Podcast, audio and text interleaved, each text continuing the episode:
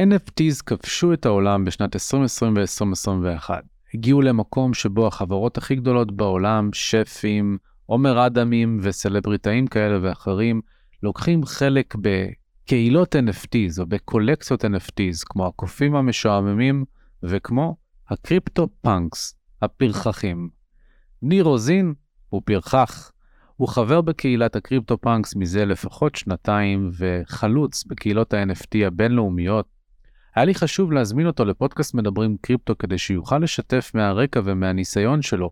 מה זה בכלל אומר לקחת חלק בקהילת NFTs, מהם הסוגים השונים של ה-NFTs שקיימים היום והאם בהכרח שמכל אחד מהם תהיה קהילה סביבו, כיצד הוא רואה את עתיד ה-NFTs קורה, אבל אולי חשוב יותר מהכל, איך ה-DAOs, ארגונים אוטונומיים מבוזרים, משתלבים במשוואה, ומה זה אומר לקחת חלק באחד, כאשר הקריפטו פאנקס בעצמם מנהלים שני DAOs, שני ארגונים אוטונומיים מבוזרים, או לפחות מבוזרים חלקית, כמו שעלה בשיחה מול ניר, ואחד מהם הוא קרן השקעות עם ישות חוקית, אבל ניהול מבוזר. אתם הולכים ליהנות מהפרק הזה, כי זו הצצה במובן מסוים בלעדית לאיך הדברים באמת קורים בפנים. אתם מאזינים לפודקאסט מדברים קריפטו, הפודקאסט של קריפטו ג'אנגל, אתר התוכן האקדמיה המובילים בישראל בתחום המטבעות הדיגיטליים. אם אתם אוהבים את התכנים שלנו, אני מזמין אתכם גם לדרג אותנו, גם לשתף, וכמובן להיכנס לאתר קריפטו ג'אנגל co.il, כדי שתוכלו ליהנות מכלל התכנים והקורסים שאנחנו מציעים שם. בנוסף, אני רוצה להזכיר ששום דבר שניר או אני אומרים בפודקאסט לא יכול ולא צריך לשמש כהמלצה לפעולה או כייעוץ השקעות, אלא אתם יודעים גדולים, קבלו את ההחלטות שלכם עבור עצמכם ותעשו את המחקר בעצמכם. ולבסוף, אני רוצה להודות לנותנת החסות שלנו, Binance, הגוף המוביל בעולם בתחום הבלוקצ'יין והמטבעות הדיגיטליים. מיליונים משתמשים ב ecosystem של Binance במגוון רחב של מוצרים ושירותים, אז אם אתם רוצים ללמוד עליו יותר, יש לכם את הקישור בתיאור הסרטון והפרק. עכשיו, בואו נבין מה זה אומר להיות פרחח.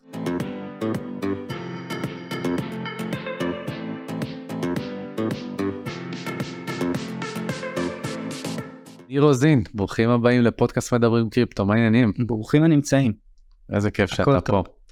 באמת אה, חווינו שנתיים די מטורפות, במיוחד עם כל הקונטקסט של NFTs ודאווים, וחשבתי שאנחנו מכירים הרבה מאוד זמן כבר מהקהילות בקריפטו, אה, מדברים בינינו בוואטסאפ אה, לא מעט, ופתאום הייתה כאן הזדמנות מצוינת, לא רק שהגעת לקורס לשתף קצת מהחוויות שלך, עם הבוגרים שלנו, עם, ה, עם המומחים בהתוויה בבלוקצ'יין אקספרט, אה, אלא זה גם היה באמת מרתק ללמוד מה קורה בפנים, והיה לי חשוב להביא אותך גם שתשתף קצת מהאינסייטים שלך עם הקהל המאזינים הרחב שלנו, אבל לפני הכל, ספר קצת על עצמך, מי אתה.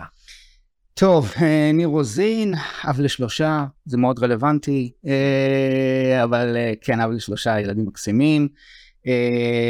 מגיע מעולם השיווק, מיתוג, אה, עבדתי במשרד יחסי ציבור בעבר, במשרד פרסום, הכל קשור לדיגיטל. אה, אני לא יודע אם את היום יש פרסום שלא קשור לדיגיטל. אה, הייתי מנהל מותג, ואחד התחביבים שלי זה עולם הקריפטו, כל מה שמסביב האמת, קצת כזה מהצד. חבר בקהילות, מנהל קהילות, אוהב לחקור על נושאים שונים, לקחת חלק, ללמוד אותם, סתם לצורך העניין אנחנו הולכים לדבר על NFT, אז NFT אני ככה מה שנקרא OG, old school. אה, אני מכיר את ה-NFTs פחות או יותר מ-day one, אבל אני יותר בקהילות ובעולם התוכן, נגיד מ-2020, שזה אומנם מעבר לפינה, אבל uh, ב-NFT זה נחשב uh, היסטוריון, כן. כי NFTs אין כל כך היסטוריה. אז אני מאז ב-NFTs, זהו פחות או יותר. אז זו באמת גם הייתה החשיפה הראשונה שלך לקריפטו, או שיצא לך להתקן לא, לפני לא, כמה לא, שנים? לא. על, ביט, על ביטקוין שמעתי ב-2013, על ביטקוין שמעתי ב-2013, אה, היה פעם בעבר ב-2013 דבר שנקרא מפגשי ביטקוין ובירה. אה, תחילת הקהילה בארץ, אז אה, חבר לקח אותי, נכחתי בכמה מפגשים. הבנתי פחות או יותר במה מדובר, היה נראה מגניב. 2017 המצאת איתריום ב-2015, 2016 הוא כבר התחיל לתפוס גובה, אז 2017 יותר נכנסתי לעניינים באמת כבר חוזים חכמים, וקריפטו התחיל טיפה יותר להתפתח ולתפוס גובה. אז מ-2017 אפשר להגיד שאני יותר באמת עוקב אחר קריפטו. ב-2020 יותר NFT.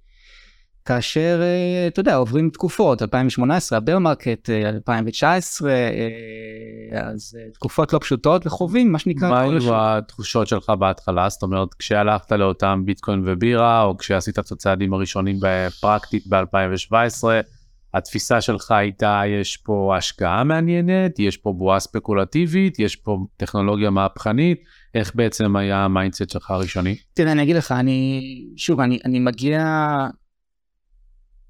דגש על עולם הקהילות, ואני שמתי לב שהתוכן והחומר האנושי שבעולם הקהילות אה, הוא איכותי.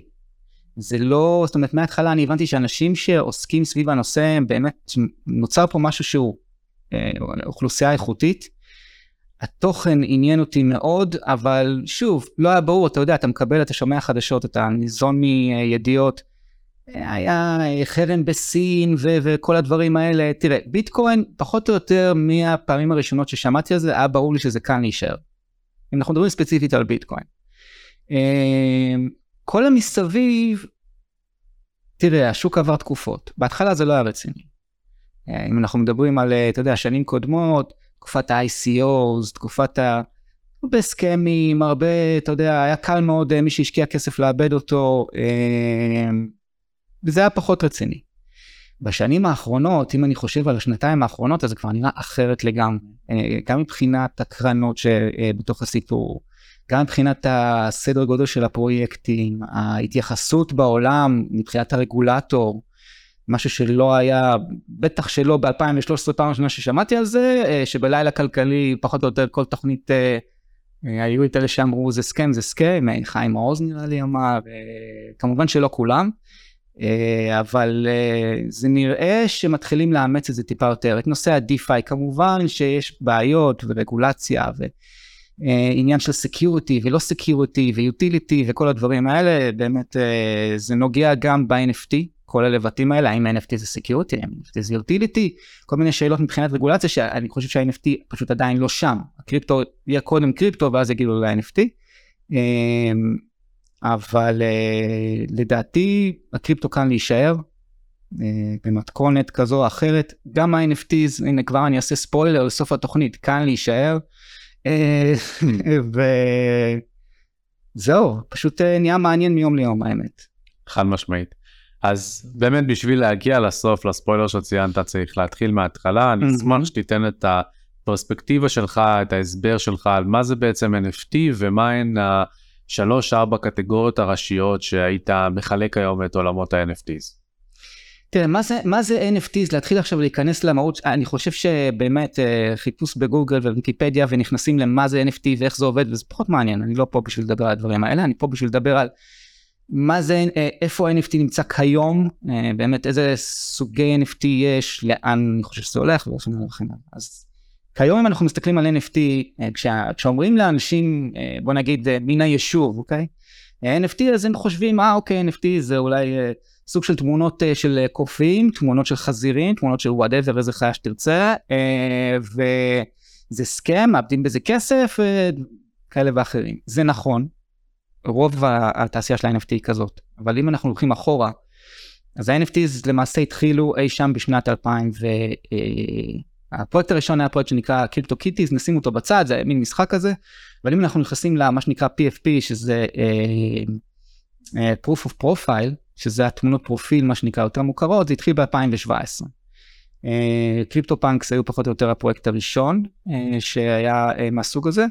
אה, וזה מה שבאמת יותר מוכר, זאת אומרת, אנשים יותר מכירים את הפרויקטים, זה נקרא PFP, מסוג התמונות פרופיל, אנחנו עוד שנייה ניגע בהם, אבל יש הרבה מעבר, NFT זה גם אומנות. שזה למעשה רק, אם לזקק, הקולקציות. אז כשמדברים על הקופים המתואמים... יש גם קולקציות של אומנות, אבל, אבל כן, כן, כן. הקופים המשועממים, דוגמה הטובה, הפאנקים, הדודלס, אה, הפינגווינים, and so on, and so on, הגובלינים וכו' וכו' וכו', יש באמת המון, אה, אבל יש, יש הרבה מעבר, יש קודם כל NFT אומנות, אה, שגם התחילה לפני הרבה זמן, Generative Art, שזו אומנות שנוצרה על ידי אלגוריתמים, אוקיי?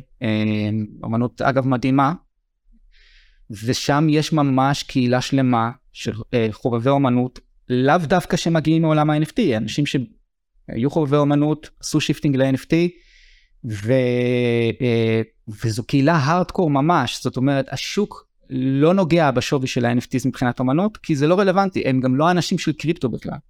זאת אומרת, אם אתה חבר בקהילות, ויש קהילה, קהילה למשל שנקראת Proof Collective, הם לא מבינים בקריפטו, זה לא מעניין אותם, זה, זה נטו אנשים שבאמת מאמינים שהפריטים האלה של האמנות הם פריטים שהם יישארו פה ללונג, אה, והם כאן בשביל האמנות, ויש מפגשים שלהם והכל, ותדבר איתם על פרויקט כזה או אחר של קריפטו או DeFi ויגידו לך אין לנו מושג אנחנו לא מתעסקים בזה זה לא מעניין אותנו. אז יש לנו אה, גם אה, NFT של אומנות שאגב אני גם מאוד מאמין בזה בקולקציות ספציפיות אה, של אומנות. יש לנו NFT שהוא מייצג של קהילות זאת אומרת סתם נגיד קהילה של אלפא שאם אתה חבר בה אז לכאורה אתה מקבל אלפא מה זה אלפא טיפים אה, שומעים אה, הפרויקט הזה נראה לי הולך להיות פצצה כל מיני אתה יודע כאלה אה, או נותנים סקירות. אבל איך זה מתקשר ל-NFT? כי בשביל להיכנס אתה צריך NFT. אז אוקיי, למעשה כרטיס כאילו חבר. כרטיס, כרטיס חבר, מועדון חברים. כרטיס מועדון חברים. עכשיו, אם אנחנו חוזרים שנייה ל-PFP, ה-PFP הם גם מועדון חברים. זאת אומרת, אם יש לי תמונה של קוף, אז אני במועדון החברים של הקופים על מה שמשתמע מכך. אוקיי? עכשיו יש מועדוני חברים שהם באמת, אה. זאת אומרת, יש להם מאפיינים שונים. לצורך העניין הקופים, אם אני אדבר שנייה על הקופים, למרות שאנחנו נדבר יותר על הפאנקים, אבל נגיד הקופים, אז אה, היה שלב שקוף עלה הרבה כסף. גם עכשיו הוא לא זול, כן? אבל עלה הרבה כסף. ואם אני מחזיק קוף ואני חבר בקהילה של הקופים, משמע שכנראה אני חבר בקהילה של אנשים שיש להם הרבה כסף, אה, ואנשים שמבינים עניין, ואנשים, אתה יודע, וכולם שם רוצים אה, ללמוד ולשמוע עוד, אני חוזר למילה הזאת, אלפא, ואני, מה שנקרא, אני אקח חלק, אני אאזין, אני אנסה ליצור חברויות, שותפויות, וגם נוצר איזה מין הווי כזה שמעלים תמונות, ויש merchandise, וכן הלאה. זאת אומרת שזה, הקונטקסט של האלפא זה כדי ליצור יתרון? בעצם, זה ליצור, תחשוב, תחשוב, אתה עכשיו חבר ב gentlemen's club. שחברים בו רק אה, האליטה של אה, לא, אנשי עסקים. אני עושה את ההבדל בכוונה, יש מצד אחד את ההיבט של האלפא, של היתרון שאתה מקבל בזה שאתה חבר במועדון בקליקה סגורה, שמקבלת הזדמנויות שאחרים לא מקבלים, כמו למשל, אה, לא יודע מה, גרי וי וה-VeeCon, שנותן נכון. לך מתנות, או שמזמין אותך לאירועים, ודברים מהסגנון הזה. זה אותו דבר. בדיוק, ומהצד השני אבל יש לך את הסמל סטטוס, שזה יותר עבור אלה שפחות מחפשים לא אכפת להם מהמועדון חברים, לא אכפת כן. להם מהמרצ'נדייז, לא אכפת להם מההזמנות או מההזדמנויות, אכפת להם להגיד, לי יש קוף כי לג'סטין ביבר ולקים קרדשן יש קוף. תראה, אם אנחנו מדברים על קופים, אז זה היה שלב שרצפה, אה, אה, זאת אומרת המינימום של מחיר קוף הכי זול שהיה ניתן לקנות, מתי שזה היה באפריל השנה לדעתי, אה, לא השנה, סליחה, ב-2022, היה 450 אלף דולר. זאת אומרת שאם אני מציב בתמונת הפרופיל שלי בטוויטר או בפייסבוק קוף, זה כאילו אני נוסע עם פרארי ברחוב. כי תמונת הפרופיל שלי שווה 450 אלף דולר. Uh, ברור שיש בזה עניין וברור שזה מעניין אנשים uh, uh, שתמונת הפרופיל שלהם גם תהיה uh, של קוף. Uh, זה חלק מהעניין. זה לא, שוב, ספציפית זה נכון לגבי הקופים ולקולקציות אחרות. בשאר הקולקציות אני יכול להגיד לך שזה כן שהערך הוא נמוך יותר, סתם אני אתן לך דוגמה, יש פרויקט עם שם טיפה מצחיק שנקרא קריפטו דיק בטס. אוקיי? צריך לשים פה אזהרת צניעות. כן, כן, כן, שזה... אמ, זה, זה, זה, זה בדיוק מה שזה נשמע האמת, זה, זה, זה, זה, זה דיק ובת, אוקיי? אה, במין יצורים כאלה. עכשיו, הם לא שווים הרבה, שוב, הכל יחסי, אבל רצפה כרגע שתיים וחצי, אוקיי? אממה, הקהילה שם היא אחת הקהילות ההזויות ומיוחדות שאני נפגעתי, זה לא ילדים, אוקיי? סתם לצורך העניין ביפל, למי שמכיר את ביפל שהוא מכר ציור שלו, ציור, צירת אמנות NFT ב-69 מיליון דולר, ונחשב לאושייה, אתה יודע, מה שנקרא בגבוה בתחום, הוא חבר שם. לא רק שהוא חבר שם, הוא גם פעמיים הוציא ציור של קריפטו ביג בת, ציור אמנות, ועוד ועוד ועוד, יש להם מפגשים שהם טקסים עם בובות, וזה סוג של נשף גל, אתה צריך לבוא עם, מס, עם, עם חליפה, ונותנים לך מסכה לפנים. פיזית, פרונטלית? פיזית, בניו יורק, היה כזה מפגש ביוני. שזה עם טקס, מביאים תזמורת, ויש בובה בצורת קריפטו דקבט, ויש רקדניות מסביב לבובה, ו- וכולם לבושים בחליפות. מדהים, כאילו, שוב, מדהים, אתה יודע, אבל... אה, מדהים, אז היה.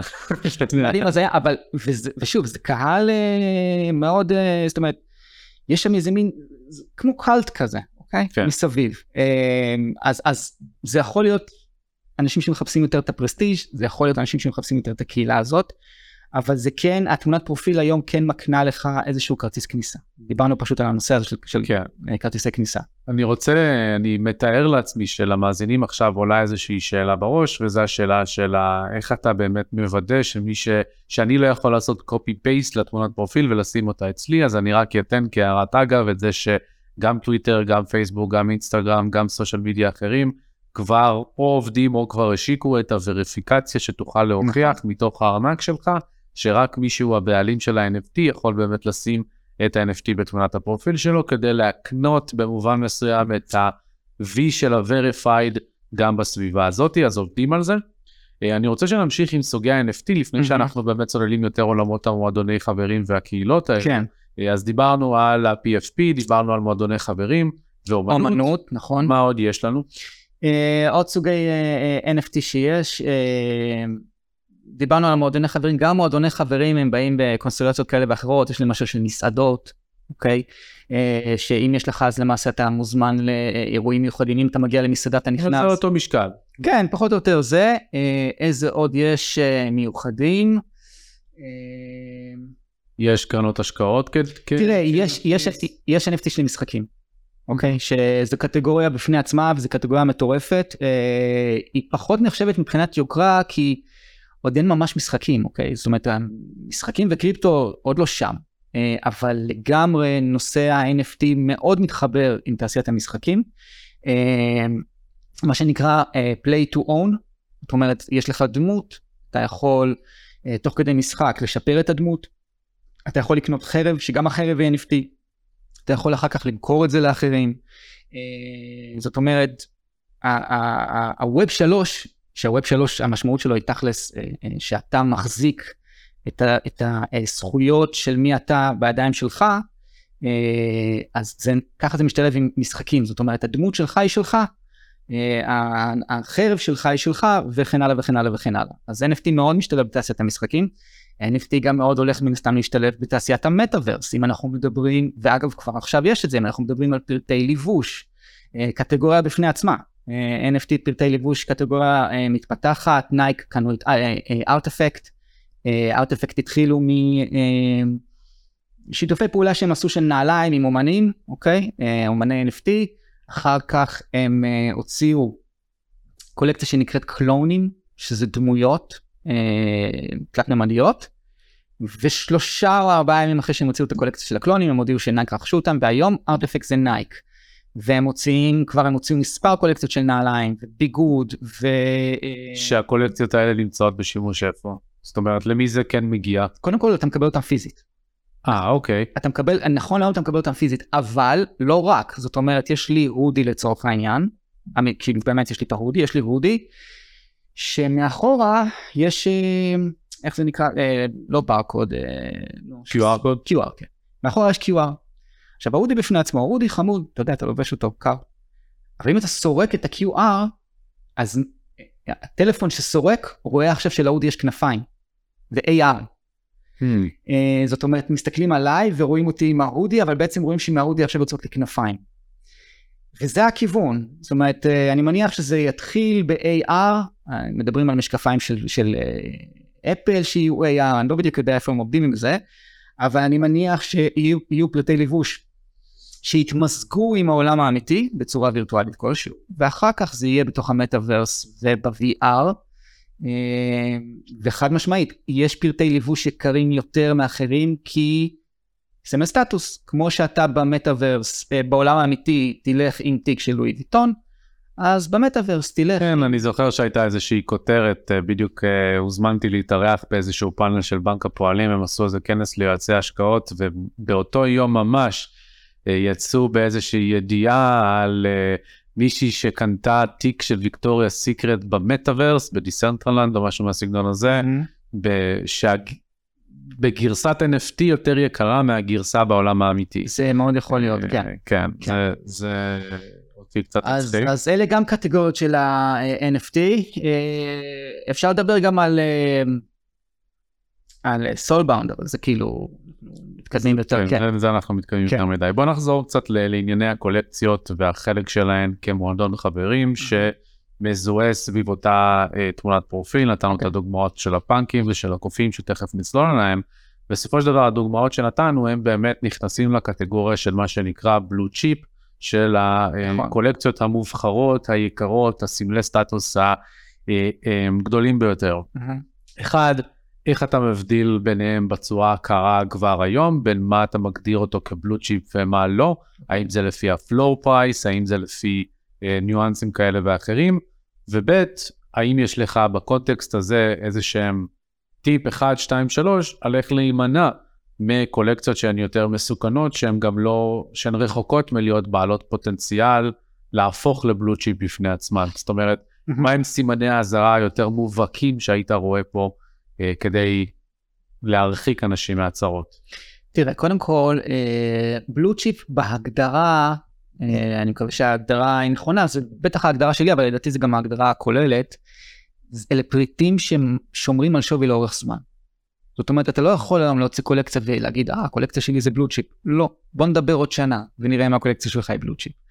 זאת אומרת, אה, אה, מי שמחפש להיכנס כבר לקולקציה אה, שהיא blue chip בהגדרה, שפשוט יחפש קולקציות שיצאו לפני הרבה זמן, אבל נשארו עם שווי יחסית גבוה, שעדיין הקהילות שלהם פעילות, זאת אומרת, אה, פרויקט חי, אוקיי? פרויקט חי ששומר על השווי, שקורים דברים. אני אתן דוגמה. ה-PFP התחילו ככלום ושום דבר, תמונת פרופיל. אבל זה כבר לא מחזיק מים, אוקיי?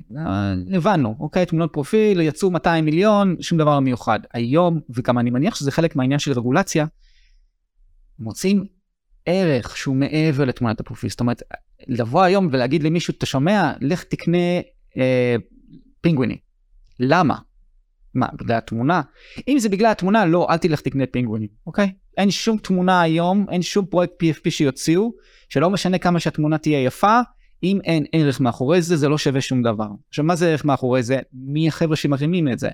מה ה roadmap שלהם? הם מתכננים שזה תהיה, תהיה קולקציה שקשורה לאופנה, הם מתכננים שזה תהיה קולקציה שקשורה לבידור, לאומנות, אם, זה, אם היא קשורה לאומנות, יש להם ניסיון, מכירים, זאת אומרת, מדובר פה בפרויקטים שיש להם מהות ותוכן, וצריך להבין מה המהות והתוכן לפני שקונים. אם אתה לא מתחבר למהות והתוכן ואתה לא מאמין, אז אל תקנה. אני יכול להגיד לך סתם דוגמה, NFT של מוזיקה, לא דיברנו על זה, אבל יש NFT של מוזיקה. מגניב, תומכים, אוהבים, אני אוהב מוזיקה, הכל אחלה, אבל מי שמחפש ערך פיננסי ב-NFT של מוזיקה, עד היום לא הוכיח את עצמו. וזה לא בגלל שלא רציני מספיק, זה בגלל שפשוט לא מעניין כל כך אנשים כנראה עד עצם היום הזה, להחזיק NFT של מוזיקה, כי אתה לא יכול לשים את זה תמונה פרופיל, כי זה, זה מיליון ואחת סיבות. אמ, אז זה למשל, זו למשל אה, קטגוריה שיש גם NFT של מוזיקה תמונת פרופיל, עשו שילובים, תמונת פרופיל, מוזיקה, לא עובד, פשוט התוכן. אה, אז למצוא תוכן שעובד, אוקיי? למצוא תוכן שעובד עבורך. שוב, אומנות, אם אתה מחפש משהו שקולקציה שכן יש לה אה, איזושהי תמונה מגניבה, לבדוק מה הקהילה, מי בקהילה, אה, איזה אנשים, כמה מניעים אותה, כמה, כמה מתפתח, סתם לדוגמה Doodles, אוקיי? Doodles לקחו כמנהל האומנותי את פארל וויליאמס. פארל וויליאמס הוא מפיק אה, נודע, מוזיקאי, והמנכ"ל הוא מי שהיה מנכ"ל הביל, הבילבורד 100 במשך, אה, הביאו מנכ"ל חדש במשך איזה 20 שנה. זאת אומרת כבר ברור שזה הולך לכיוון שקשור במוזיקה, פסטיבלים, הופעות, מדיה, מגניב. מי שמאמין בזה ומאמין שיכולה להיות פה איזושהי חברת מגה וזה, שיקנה את ה Doodle. נכון שיש ל Doodle גם ערך פיננסי אם אתה שם אותו תמונת פרופיל, אבל זה כבר הרבה מעבר, זה כבר ממש לא רק פרופיל. אז כן לחפש את הערך, ולא רק מישהו בא ואומר, שומע, חבר מוציא ככה וככה וככה, יכול להיות שקולקציה תהיה sold out, תימכר 5,000 יחידות, תימכר sold out, זה לא אומר שאחר כך יהיה משהו מעבר במה שנקרא ב secondary. יכול להיות שזה ימות בסולד אאוט, אוקיי? מי שיוציא את הקולקציה ירוויח כסף, כן. ובזה זה ייגמר. וזה כנראה מה שקורה ברוב, וזה באמת מוביל אותי לשאלה הבאה, אה, וזה על ההיבט של ההפרדה בין מה בעל ערך, אה, איך למדוד את הערך הזה, ויותר חשוב אולי מהכל, על בוא, בוא נשים את הדברים על השולחן, גם אני נמצא במחנה שיגיד שככל הנראה ש-99% מה-NFTs היום הם uh, ספקולציה גמורה, שבסבירות גבוהה משמשת גם לדברים שליליים כמו הלבנת הון, ובעצם יש הרבה מאוד עליהום, במיוחד היום כשאנחנו רואים את הווליומים קורסים ואת המחירים של ה-NFTs קורסים, uh, למעט אולי כמה קולקציות בודדות שהצליחו באופן יחסי לשמר, הבלו צ'יפים, mm-hmm. לשמר את, ה, את הערך שלהם. איך אתה בעצם עונה, אם בכלל, לביקורת על ההיבטים הספקולטיביים המוגזמים מאוד שיש היום ברוב ה-NFT? קודם כל, אם אתה, מה שאמרת עכשיו, אתה תיקח את כל מה שאמרת ותשנה את המילה NFT לקריפטו, אתה תבין שזה בדיוק אותו דבר. זה... כן, ולא... הפרויקטים של כן. הקריפטו, חלקם הגדול, אנחנו נכון. יודעים, חרטא וכל מה שזה, אה, כן, אבל נדבר ספציפית על NFT. תראה, זה נכון, חלק גדול מהפרויקטים של ה-NFT, גם כאלה שאני חשבתי שיהיה מהם משהו, לא, אין מהם כלום. אני רק אחדד את זה, זה יותר אפילו מקביל ל-ICO מאשר לפרויקטים הקריפטו. נכון מאוד, השוואה מאוד מאוד יפה, וגם אנשי ה-NFT בעצמם הבינו את זה, והבינו שמבחינת רגולציה, הם הולכים להתנגש באותו סרטון שה-ICOs נכנסו אליו, ולכן התחילו ליצוק תוכן לתוך הקולקציות. הקופים לא התחילו בתור תוכן, הקופים התחילו בתור קופים.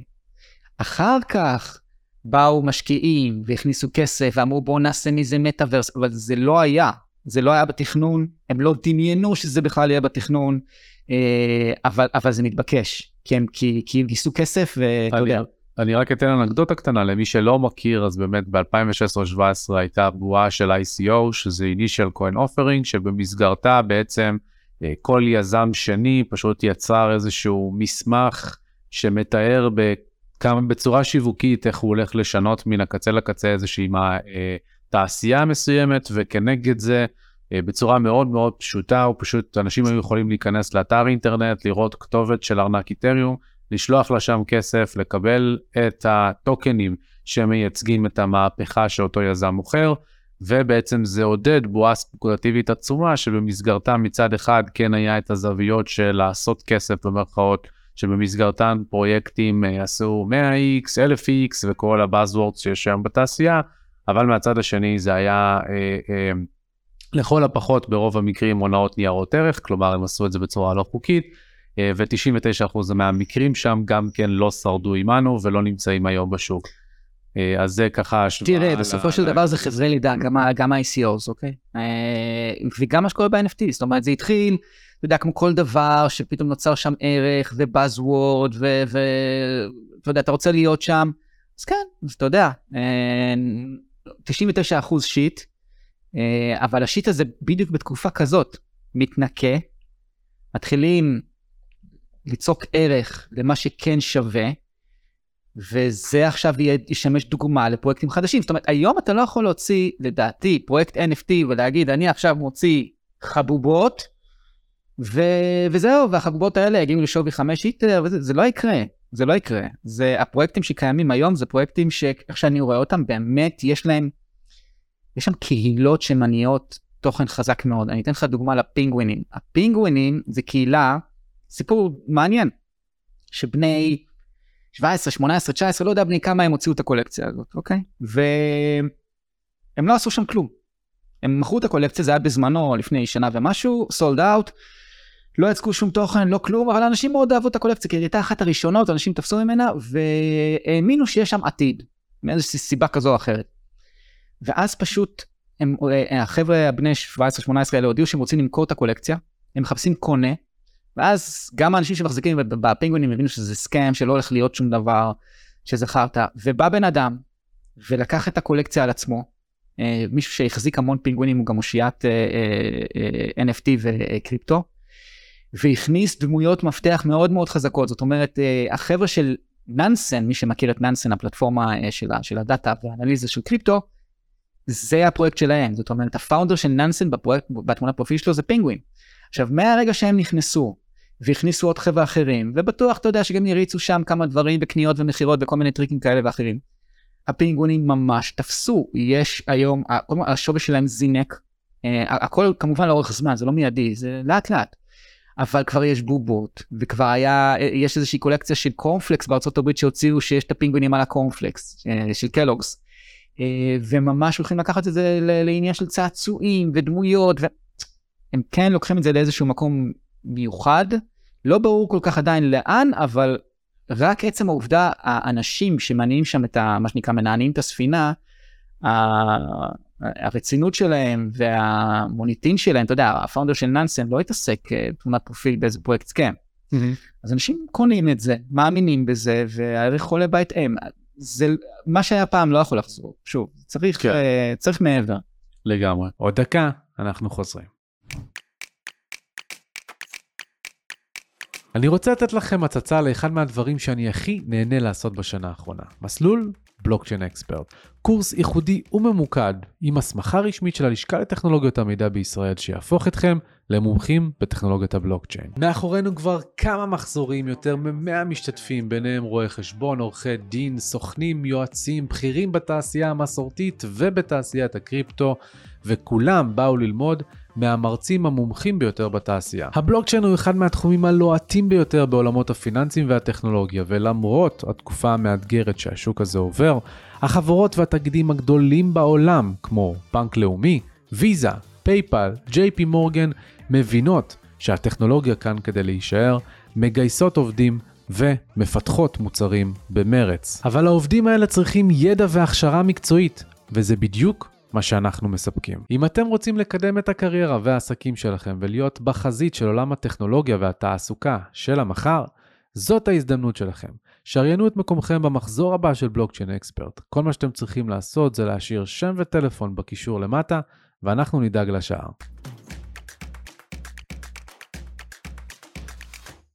אז באמת נתת פה דוגמה יפה לפינגווינים, ואתה פה כי אתה בסופו של דבר פרחח. פרחח, כן, אני פח, אני פח, אני פח. נשמע יותר טוב בעברית, אתה פרחח. אה, האמת שלא. באנגלית יש את הקונוטציה, אתה יודע, עם האויק וזה, אבל כן. אז באמת, אה, תספר קצת על מהי הקולקציה של הקריפטו פאנקס, ומה זה בעצם אומר בשבילך להיות פאנק, מה זה אומר מבחינת לקחת חלק פעיל. בקהילת NFT, במועדון החברים שיש לו את ה-PFP וכל הדברים האלה, אז תן את הרקע של הקולקציה. סבבה. CryptoPunks נוצרה ב-2017 על ידי חברה שנקראת Larva uh, Labs, uh, מאז הם מכרו את זה ל Yuga Labs, uh, ש Yuga הם גם הבעלים של הקופים. זאת אומרת, הם יצרו את הקופים וב-2022 הם קנו את הפאנקים, אבל נגיע לזה. מה שמיוחד בפאנקים, שהיא בעצם קולקציית ה-PFP הראשונה, אה, מדובר בקולקציה של 8 אה, ביט כזה, דמויות 8 ביט. אה, שלכל דמות יש את הייחודיות שלה, זאת אומרת יש, אתה יודע, נקרא, יש מאפיינים שחוזרים לעצמם, כמו למשל בנדנה כחולה, כמו למשל כובע של קאובוי, כמו למשל דמות שהיא קוף וכן הלאה, אבל עדיין... חייזרים. חייזרים, נכון, הם באמת היותר יקרים, החייזרים, הקופים, אבל עדיין יש מאפיינים משתנים ואין דמות שזהה, זאת אומרת, לי יש דמות שיש לה אה, אה, בנדנה כחולה, אבל יש לי שומה, אוקיי? זאת אומרת, יהיה עוד מישהו שיש לו בנדנה כחולה, אבל יש לו משקפי שמש. זאת אומרת, אין דמות שחוזרת על עצמה, יש קטגוריות כזה, יש, אתה יודע, בשכונה. עכשיו, זה גם מאפיין את הנדירות יותר, נדירות פחות, אה, סתם לצורך העניין, יש דמויות שהן בצבע כחול, שכאלה אה, יש לדעתי 11, או משהו כזה. אה, שהן כבר נמכרות אם אתה רוצה לקנות אנחנו מדברים על מינימום מיליון דולר אוקיי יש גם אחת שנמכרה ב-20 מיליון דולר אה, אבל כל השאר זה מה שנקרא פשוטים יותר אוקיי יש עשרות אלפים דמויות. מה שמיוחד בפאנקים זה מעבר קודם כל העובדה שהם היו ראשונים נותן לזה איזשהו ערך היסטורי.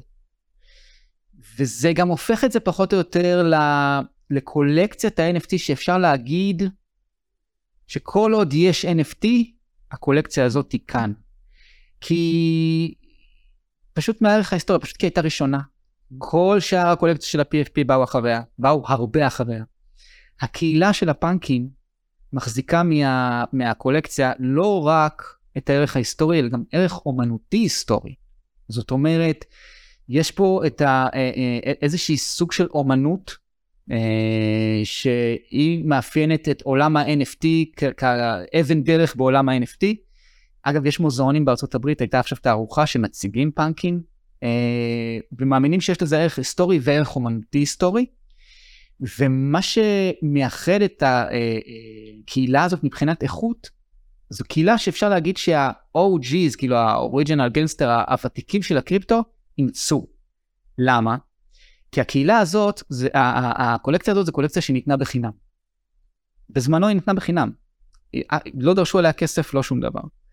ומי שאימץ את הקולקציה הזאת בתחילת דרכה, אה, כמובן שהיו מכירות, מישהו קיבל את זה בחינם, מכר את זה ב-100 דולר, אחר כך ב-1000 דולר וכן הלאה וכן הלאה.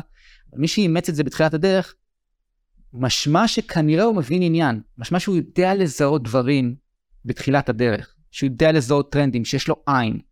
וזה נותן איזשהו נופח של, אם אתה מחזיק פאנקים, אתה מבין עניין. אה, זו פחות או יותר ה... שוב, זה עניין יותר של מיתוג אבל. זה מיתוג, נכון. מחזיקי הפאנקים השתנו לאורך השנים וזה לא בהכרח אומר. נכון, אבל מיתוגית זה הערך של הפאנקים, אגב יש כאלה שעדיין מחזיקים פאנקים. לא כן, כן, מיתוגית זה, זה הערך, אני אתן לך דוגמה, הקופים, אה, נוצר הרבה סביב סלבריטי, זה אמינם מחזיק, מדונה מחזיקה, זה משהו הרבה יותר פופי, הרבה יותר מגניב, הרבה יש לי קוף. הפאנקים זה כאילו ההארדקור של הקהילה, של ה-NFT, של הקריפטו, של כאילו אם יש לך פאנק אז אתה, אתה כאילו מבין עניין במרכאות, אוקיי? אתה לא קוף. קוף, כן. יש לך כסף, באת קנית קוף, מגניב. עכשיו אתה מדבר הרבה על קהילה. נגיד זה, זה הפועל ומכבי. כן. אוקיי, הקופים זה... מאותם בעלות אבל. כן, אבל יש משהו מיוחד בעניין הזה, וזה שיוגלאבס לא נוגעים בפאנקים. כן, הם לא נוגעים. לא רק שהם לא נוגעים מבחינה אומנותית בפאנקים, הפאנקים זה קולקציה שאין עליה revenue. זאת אומרת, כשפאנק נמכר, הפאונדרים, הבעלים, המחזיקים, לא מרוויחים לא. כסף. והם לא משנים את זה, הם לא נוגעים בזה. ואז תכלס, אז למה? באתם קניתם קולקציה, הזכויות, כל בעלים של פאנק מחזיק את הזכויות, אתם לא מרוויחים כסף מסקנדרי, אתם לא נוגעים, למה עשיתם את זה? הם טוענים שהם רוצים לשלב את זה בעתיד, אבל הם כרגע לא נוגעים. הם, הקהילה מנהלת את עצמה אה, בצורה הומוגנית ויפהפייה. ו... אז זהו, מה, מה זה אומר? כי בסופו של דבר, אתה יודע, קהילה, יש לי את אה, מדברים קריפטו, קהילת הפייסבוק, יש אה, לך קהילת וואטסאפ שאני חבר בה, יש לנו קהילה סגורה לבוגרי הקורסים שלנו, קהילה יכול להיות הרבה דברים, יכול כן. להתקיים בפלטפורמות שונות. מה זה בעצם אומר למי ש... כאילו אני לא מגיע מהעולם הזה, אני לא יודע איזה פלטפורמות יש, איפה אתם מדברים, מה אתם עושים, על מה אתם מדברים, מה זה בעצם אומר לקחת חלק כן. מקהילה כזאת? אוקיי, תראה, קהילות של NFT הן בגדול בדיסקורד, הן מתנהלות בדיסקורד. הם... אמ, למה ומדוע אני מניח שיש משהו שהוא נוח בדיסקורד מבחינה זה שאפשר לעשות קטגוריות וזה שונה מטלגרם אוקיי הקריפטו מתנהל בטלגרם ה-NFT מתנהל בדיסקורד. אממה, הפאנקים, הגרעין של בוא נגיד 600 הארדקור פאנקים, מתנהלים בטלגרם. כי כמו שאמרתי, הפאנקים הם יותר OG של קריפטו. ולכן הם לא ממש מתחברים לכל העניין של הדיסקורד. יש בדיסקורד אה, את הדאו, את הקרן השקעות שמתנהלת בדיסקורד, אבל הקהילה מבחינת שיח מתנהלת יותר בטלגרם. אה, ושם יש באמת הגרעין הקשה של 500-600 איש, שכל יום באים וכותבים בוק, בוקר טוב אחד לשני. יכול לראות לך good morning, good morning, טה-טה-טה-טה-טה-טה-טה, רשימות, GM, GM, GM, GM, GM. אם מישהו יש לו משהו לשתף, סתם לצורך העניין, מישהי מגרמניה שיתפה שהולכים לקחת לה את הבית, והיא מוכרת בכוונה ביותר זול לפאנקים אחרים, כי היא רוצה שזה יישאר בידיים של פאנקים, ולא, כאילו, יש שם שיתופים, יש שם, אה, אם יש למישהו איזשהו פרויקט שהוא רוצה, ממליץ עליו, אז הוא ממליץ עליו. אם יש כל מיני התארגנויות, סתם לדוגמה, היום קראתי, הם עושים סרט תיעודי, בנושא פאנקים. וואלה. אה, כן, אה, שכבר, אני ראיתי את הפרומו, ומסתבר שהיה גיוס כספים, אה, והיום שאלו אם מישהו עוד רוצה לתת אה, כסף בשביל שהפאנק שלו יופיע בקרדיטים. יש הרבה יוזמות, מדברים על השוק, אה, על שוק הקריפטו, על שוק ה-NFT. הרבה, האנשים שמדברים שם זה אנשים שאחר כך אתה נכנס לטוויטר, ואתה רואה שזה אנשים שיש להם ספייסים שמקשיבים להם אלף איש ואלפיים איש. זאת אומרת, הדמויות ששם זה גם אושיות, זאת אומרת, אושיות בתחום ה-NFT, אושיות בתחום הקריפטו. שבתחום האומנות, אה, אז אתה... כן. אני אנסח את זה בצורה כזאת, זה להיות במרכז העניינים. אתה, האנשים שאתה מנהל איתם שיח בקבוצה, זה אנשים עם אצבע על הדופק. אה, אין שם אלפות ברמה של מישהו נותן לך טיפ ואתה תהיה מיליונר, אבל תוכן השיחות כאשר מדברים שם הוא איכות. מעניין, כן. מגניב. ציינת בחטף גם מנכ"ל וכל מיני בעלי תפקידים וגם דאו. כן. אה, סיפרת לי כמובן לפני כן וגם לבוגרי הקורס שלפאנקים בעצם כחלק מהקהילה אפילו הוקם דאו. נכון. שנועד לבצע השקעות.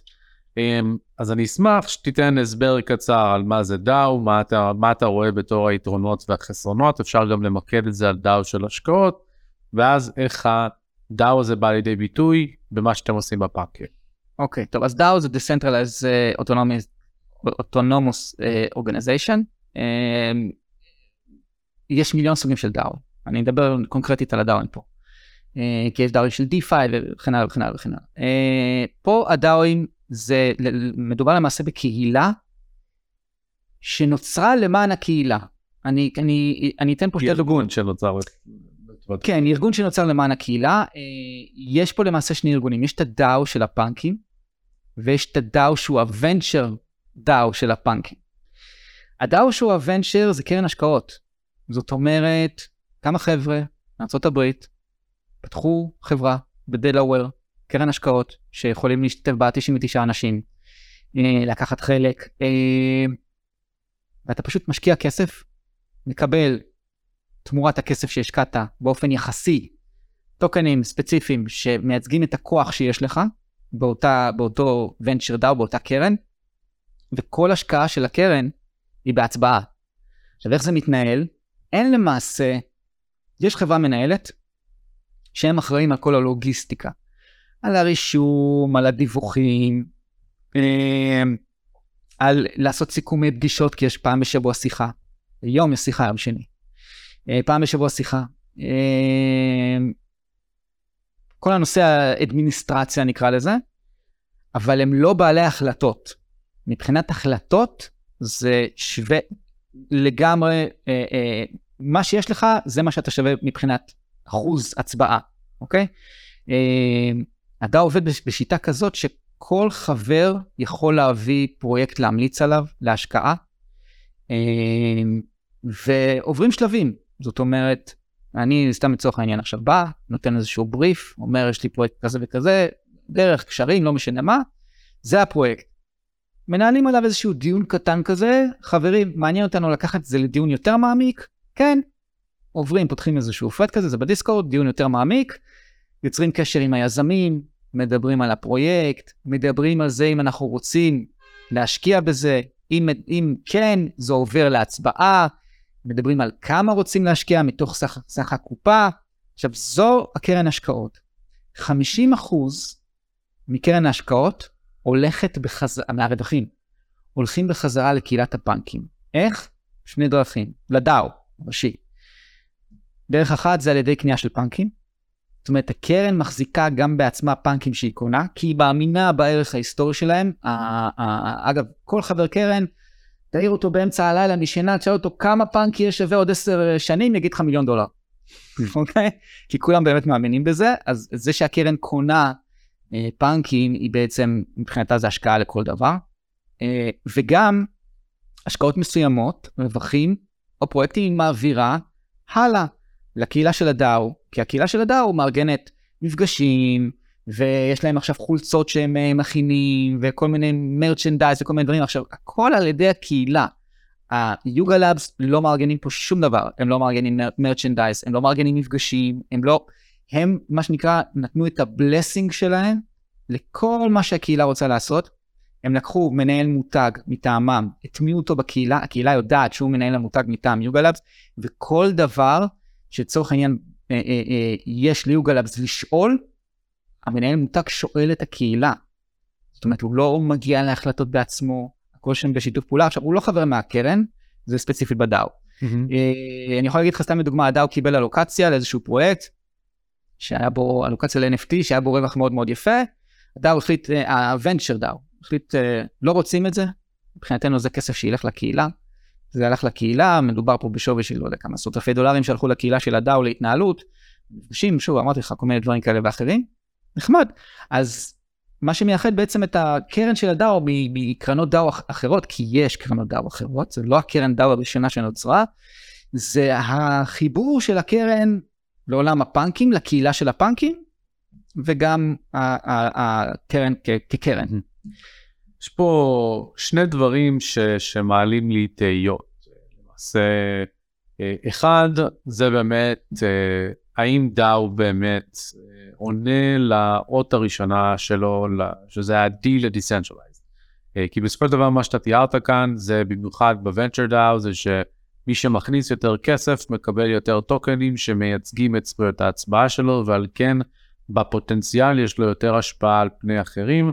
בהאם אה, בלבצע השקעות, אם כן, איפה, כמה, למה ואיך. אוקיי. Okay. אמ, אז זו שאלה ראשונה. והשאלה השנייה זה שזה מרגיש גם במהות של ה-venture DAO, וזה כמובן אני מציב פה ביקורת, כן?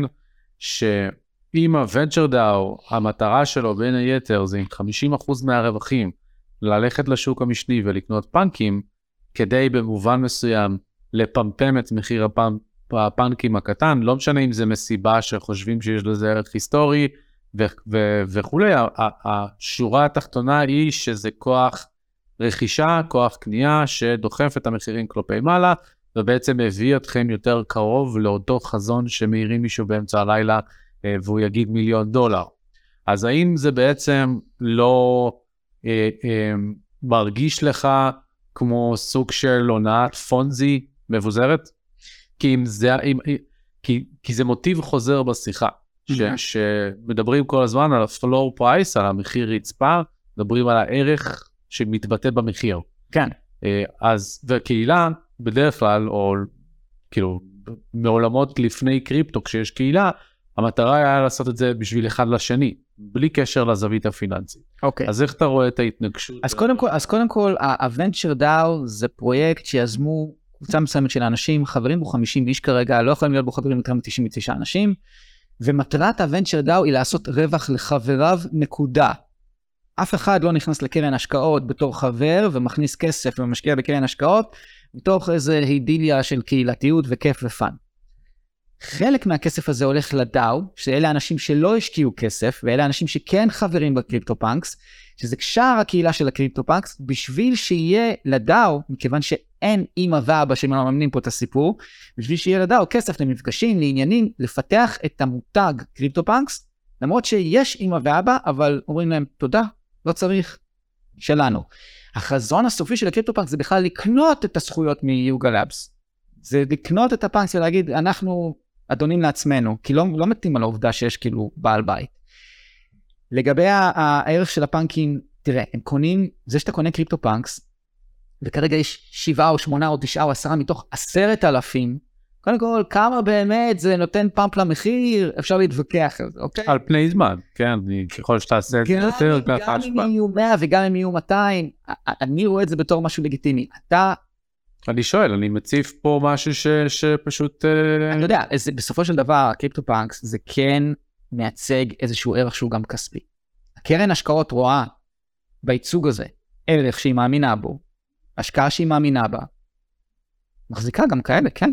אה, אני לא רואה בזה משהו פסול, בזה שאנשים שמגיעים מקהילה מסוימת, אה, שמייצג אותה איזשהו NFT, מאמינים ב-NFT הזה וקונים בעצמם. אני יכול להגיד לך שיש קרן השקעות, שכל מהותה היא לקרונות, אה, יש קולקציה שנקראת כרומיה סקוויגל, כרומיה סקוויגל, שזה אומנות. זה למעשה, יש קולקציה שנקראת R-Block של אומנות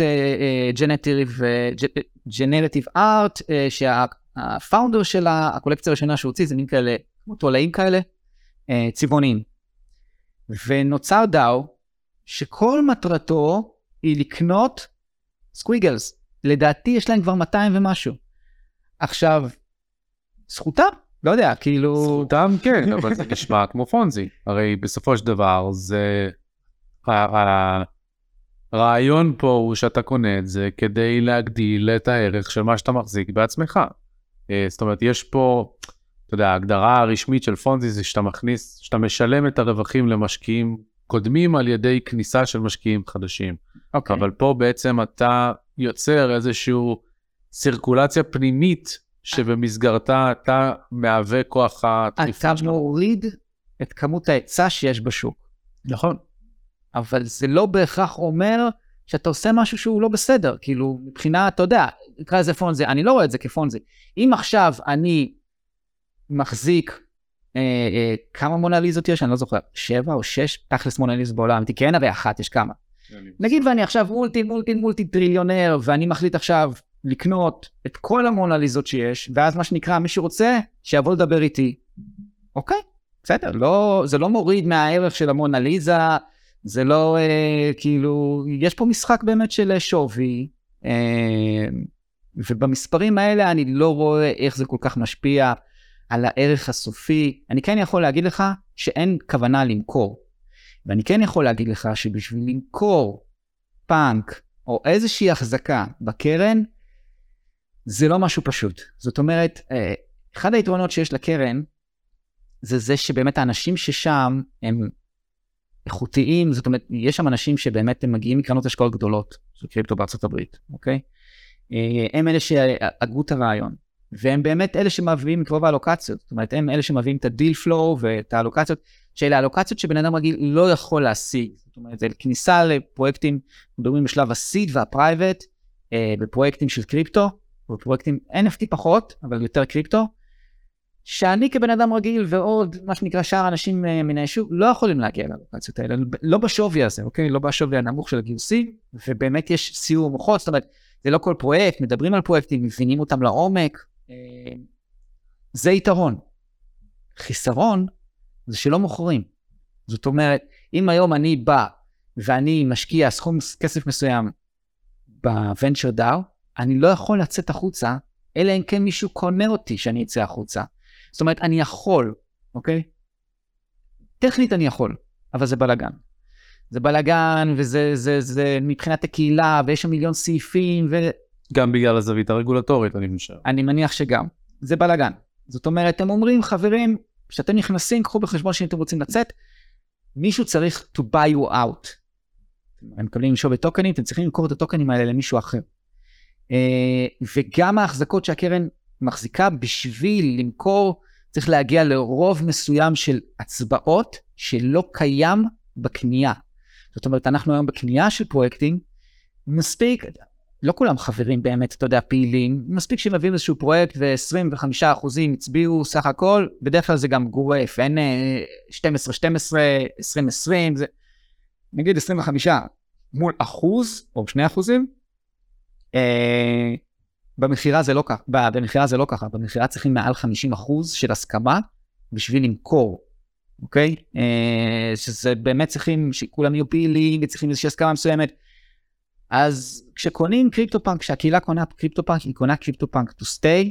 Uh, אתה יכול לקרוא לזה פונזי, אני רואה בזה באמת uh, מאמינים בזה שיש לזה ערך ורוצים לשמר את הערך. אגב, יש בן אדם, uh, שזה סוג של, אני חושב שהם מוזיאון, אני לא יודע בדיוק מה, מה הוא מנהל מאחורי הקלעים, יש לו 250 פאנקים.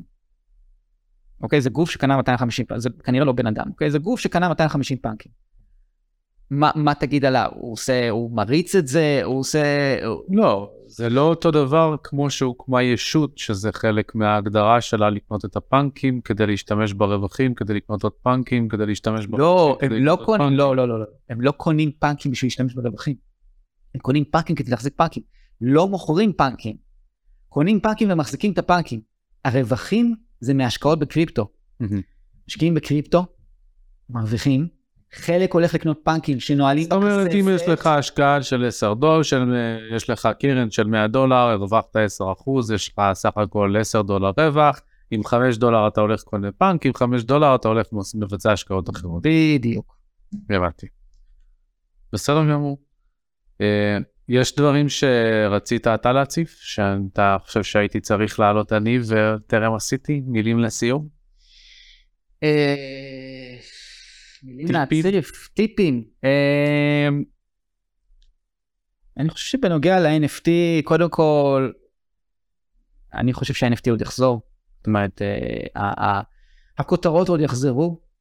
אה, זה לא יהיה כמו מה שהיה, וטוב שכך. אה, מיליון פרויקטים וכולם נכנסים, ותראה, כשמגיע השלב שאתה נכנס לפייסבוק, ואתה רואה אנשים שאתה מכיר מתקופות כאלה ואחרות בחייך, שאתה יודע שאין להם שום קשר לכלום ושום דבר, שפתאום כות- כותבים, הקולקציה הזאת של ה-NFT והקולקציה הזאת של ה-NFT, אתה יודע שאתה נמצא בבועה שסופה קרב, והסוף יהיה רב אמר, אוקיי? שזה גם נכון לגבי קריפטו.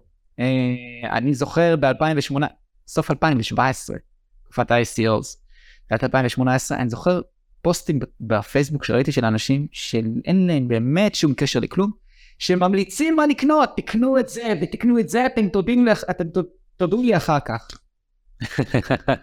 ואז באמת הגיעה הקריסה הגדולה של 2018, זה בדרך כלל ככה, ויש איזושהי אבולוציה, והאבולוציה הזאת היא לטובה, ואני מאמין שעולם ה-NFT ילך למקום טוב, זה באמת, זה מילה כל כך רחבה NFT, יש כל כך הרבה, אמרנו, משחקים, כל הז'אנרים, כל הקטגוריות ילכו למקום טוב, כל קטגוריה בזה שלה. הפאנקים is here to stay, הקופיל, אני מקווה בשבילם... מה אתה חושב שהקילר use case ל-NFTs? זאת אומרת, ה-use case שבפאר יהיה המוביל... מטאוורס ומשחקים. זה הולך לשם. זה, תראה, קטונתי מלחזות את חזון המטאוורס של מרק צוקרברג. אבל יש כזה חזון. ואם יש כזה חזון והוא יתממש, אז ל-NFT בהחלט אה, יהיה מקום בתוך החזון הזה. כי אם אני מחזיק רכב במטאוורס, או חללית, או כנפיים, או whatever, כובע, זה יהיה NFT. זה בידיים, זה ברשותי, זה Web שלוש. אה, אז חד משמעית לשם זה הולך, משחקים גם, ואומנות. אה, כל השאר, אגב, הקופים הולכים לכיוון המטאוורס. הפאנקים אפשר להגיד שזה הולך לכיוון האומנות, אוקיי? היסטוריה ואומנות. זאת אומרת, מתחילים לתפוס כיוונים. כן, אה, אלה קטגוריות שאני מאמין שיישארו. מגניב. אז אם באמת אתם אה, גם אהבתם את הפרק, אז תדעו שעשיתי פרק עם אה, אדן קדם על מטאוורס וגיימינג. לא זוכר את המספר, אבל הקישור יהיה לכם בתיאור הפרק. אה, ניר, למי שרוצה לעקוב, אם אפשר, אחרי הפעילות שלך, אתה פעיל בטוויטר, בלינקדאין, כותב איפשהו דברים, כמו ש... לא כותב בלינקדאין, יש אה, אפשר בהחלט בטוויטר, אה, ניר רוזין, שזה לדעתי במילה אחת, ניר, ניר רוזין, כן, תמצאו אותי. בוא נגיד, לא קשה למצוא אותי, תמונת הפרופיל שלי זה פאנק, אוקיי? זאת אומרת, מקישים ניר רוזין, רואים מישהו שיש לו תמונת פרופיל פאנק, מבינים שזה, אוי. עם בנדנה כחולה, מבינים שזה אני. ואם יוצא למישהו להיכנס, ל- ל- איכשהו להגיע ל... אה, לסוחרי חלליות לקהילה, אז אה, נכניס אותו פנימה, מגניב, מגניב מאוד. תודה רבה, ניר. בכיף. אם כבר נשארתם איתנו עד עכשיו, איזה כיף לנו. נשמח שתדרגו אותנו באפליקציות השונות, כדי שנוכל להגיע לכמה שיותר אנשים. כמובן שתשתפו את הפרק עם חברים, משפחה וכדומה.